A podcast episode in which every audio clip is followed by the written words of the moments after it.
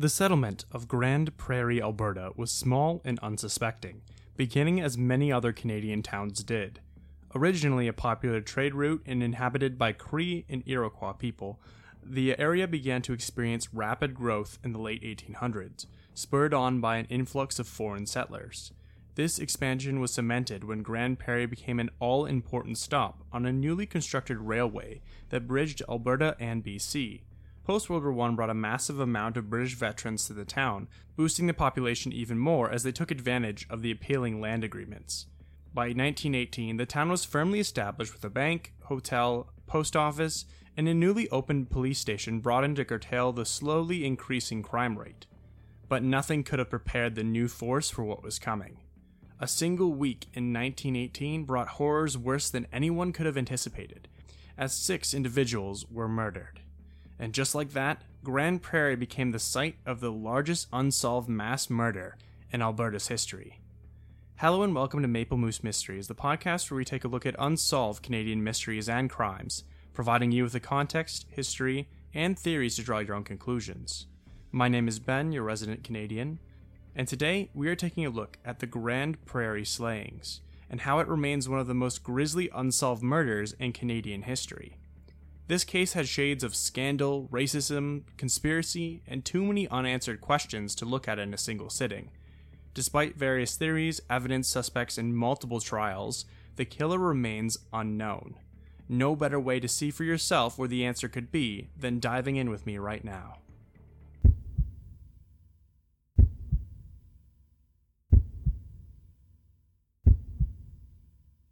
It all started with a house fire on June 20th, 1918.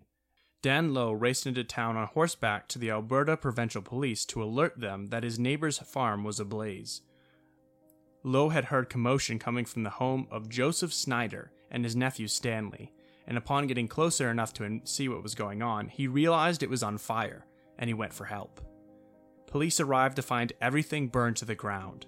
One body, charred beyond recognition, was found. This was the body of Joseph, while the body of Stanley was later found nearby. It was determined that prior to the blaze, both men had been shot, and a 38 pistol was found nearby. This was originally believed by police to be a murder suicide. That theory only held for three days, before more bodies were found elsewhere. Farmer Alex Peebles, concerned that he could not locate his neighbors, sought the police's assistance with attending their farm and searching for them. It was then that the bodies of Ignace Patton, James Woodwand, Charles Zimmer, and Frank Porchowski were all found on the farm in various gruesome states. All had been shot, aside from Patton, who appeared to have his throat slashed. What's more, upon further investigation, it was found that the gun that had killed the Snyders a few days before had belonged to Patton, suggesting that both sets of murders were linked. The murder suicide theory was ruled out, and investigators began to hunt for any suspects who may have killed these six individuals. The town of Grande Prairie was turned upside down as police gathered evidence and witnesses to piece together the potential night of the murders. It was determined that three of the men, Patton, Zimmer, and Woodwand, were planning on leaving the town and had recently withdrawn a large amount of cash for their travels. Only a small amount of the total sum was found on their persons following the murders. Porchowski was set to join them the evening of June 18th to bid them farewell and throw them a party. Their neighbor, Alex Peebles, had gone by the area and claimed to have seen five men there, but could not identify them on the farm. Other people in the town claimed that many people knew about the large sum of money that the men had recently procured, and that Patton had recently bought 38 ammunition for his gun. It seemed that, in a small town such as this, most events were common knowledge. What's worse, after the murders, bills soaked with blood began circulating amongst the community as police scrambled to gather any leads they could. Someone had taken all of the money and was using it. Two men, Norman Keeler and Earl Salisbury, were arrested on their way out of town. Having already been accused of a separate crime, police suspected that they could have been the murderers. But it was quickly verified that they had been out of town when the murders had taken place, and they were released. Police continued to search, but terrified citizens were not remotely satisfied that they were doing an adequate job. In fact, they were concerned at the response police gave in general. Everything was concerning, from their lack of a quick follow up to not even properly investigating the crime scene. A month after the murders, an article titled Police Assistance Needed Badly appeared in the local newspaper, highlighting the general lack of able bodies that the area had. The town had never needed a strong police force in the past, but after six murders, the need for support was painfully clear. Grande Prairie was not going to catch the murderers with the law enforcement they currently had.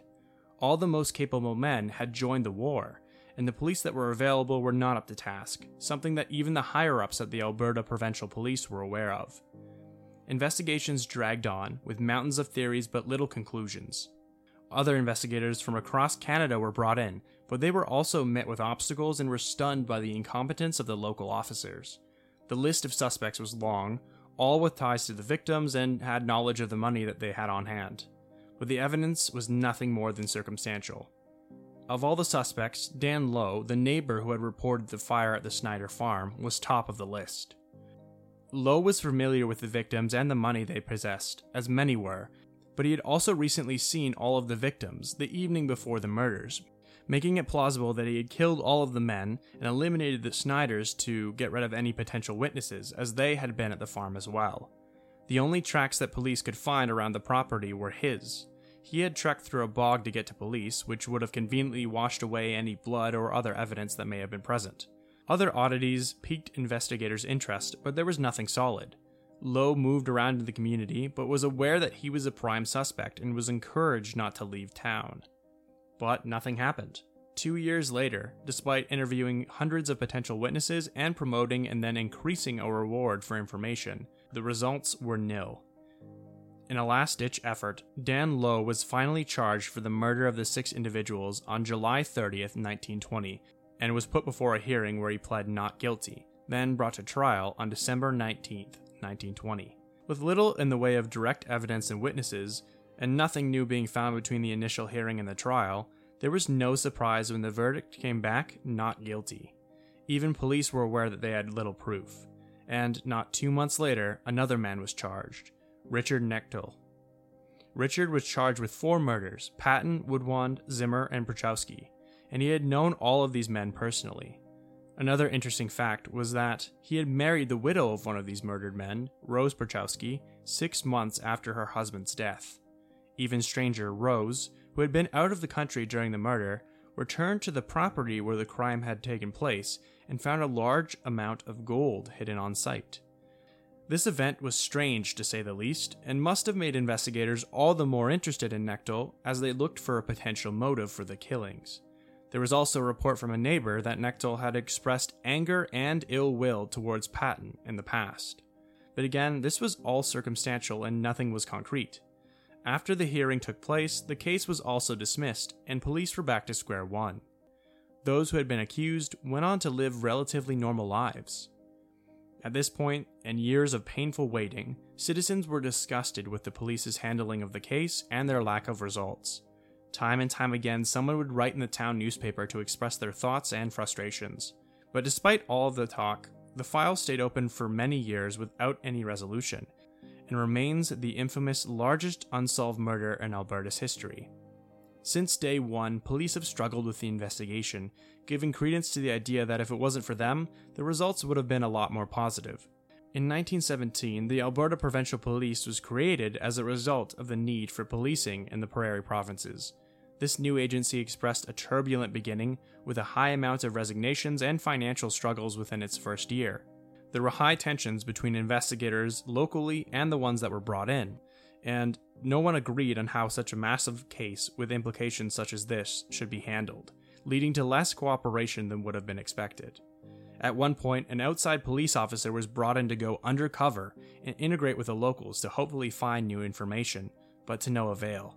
This was compounded by the fact that, as the investigation went on, the area was hit with the Spanish flu, complicating witness interviews, and many of the witnesses and people attached to them died. Increasing rewards for information brought no new evidence to light, leading to the less than foolproof arrests of both Lowe and Knechtel. Despite any results, a small community gave way to plenty of theories. During the trials of Lowe and Knechtel, the theory of it being a murder suicide was again debated, but it was never accepted. The six individuals who were killed were all immigrants of Eastern European descent, and many other people in the town who were British and had enlisted in the war held immigrants, particularly Germans, in disdain. Safe to say, they did not get along very well. Lately, more immigrants had been buying up land in Grande Prairie, enough to attract the attention of locals who would rather not see them move in, especially those who resemble the enemy of the war effort. Many people reasoned that perhaps this was enough motivation to have them killed. Though investigators searched among the immigrant community for suspects as well, many felt that it must have been someone British, someone who wanted the immigrants dead.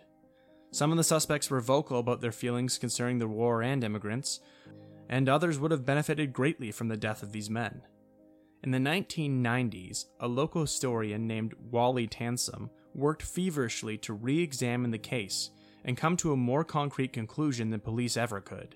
He believed that Lowe was the most likely of the suspects to have committed the murders, but the evidence that police had was circumstantial and not nearly enough to convict him. There were several factors in play that remained unexplained and can again be attributed to the lack of a timely and full fledged police response. Tansum died before he could officially publish his findings, so perhaps one day his book will surface via his family and we will have a better idea of how this bungled investigation could have been avoided. There still exists a large amount of interest surrounding this case, as evidenced by the recently funded Blood on the Prairies podcast that hopes to dive deeper into these gruesome murders by conducting interviews and looking over the evidence at the source in a way that I just can't. Here's hoping they find something to put the surviving relatives of those in Grande Prairie's minds at ease. So, what do you think of the Grande Prairie slayings? Was there ever any hope that police could find the killer? Or was this small town doomed to a life without answers from the start? Let me know what you think by following me on Instagram at Maple Moose Mysteries and sending me a message. If you want more mysteries, crimes, unsolved Canadian stories, be sure to follow this podcast, Maple Moose Mysteries, and rate me on iTunes. It really helps me out and I appreciate it. If you do, hey, maybe we can grab a poutine sometime and talk about other Canadian stereotypes. I love maple, I love mooses. I'd love to see you next time when I have a new mystery to share with you all.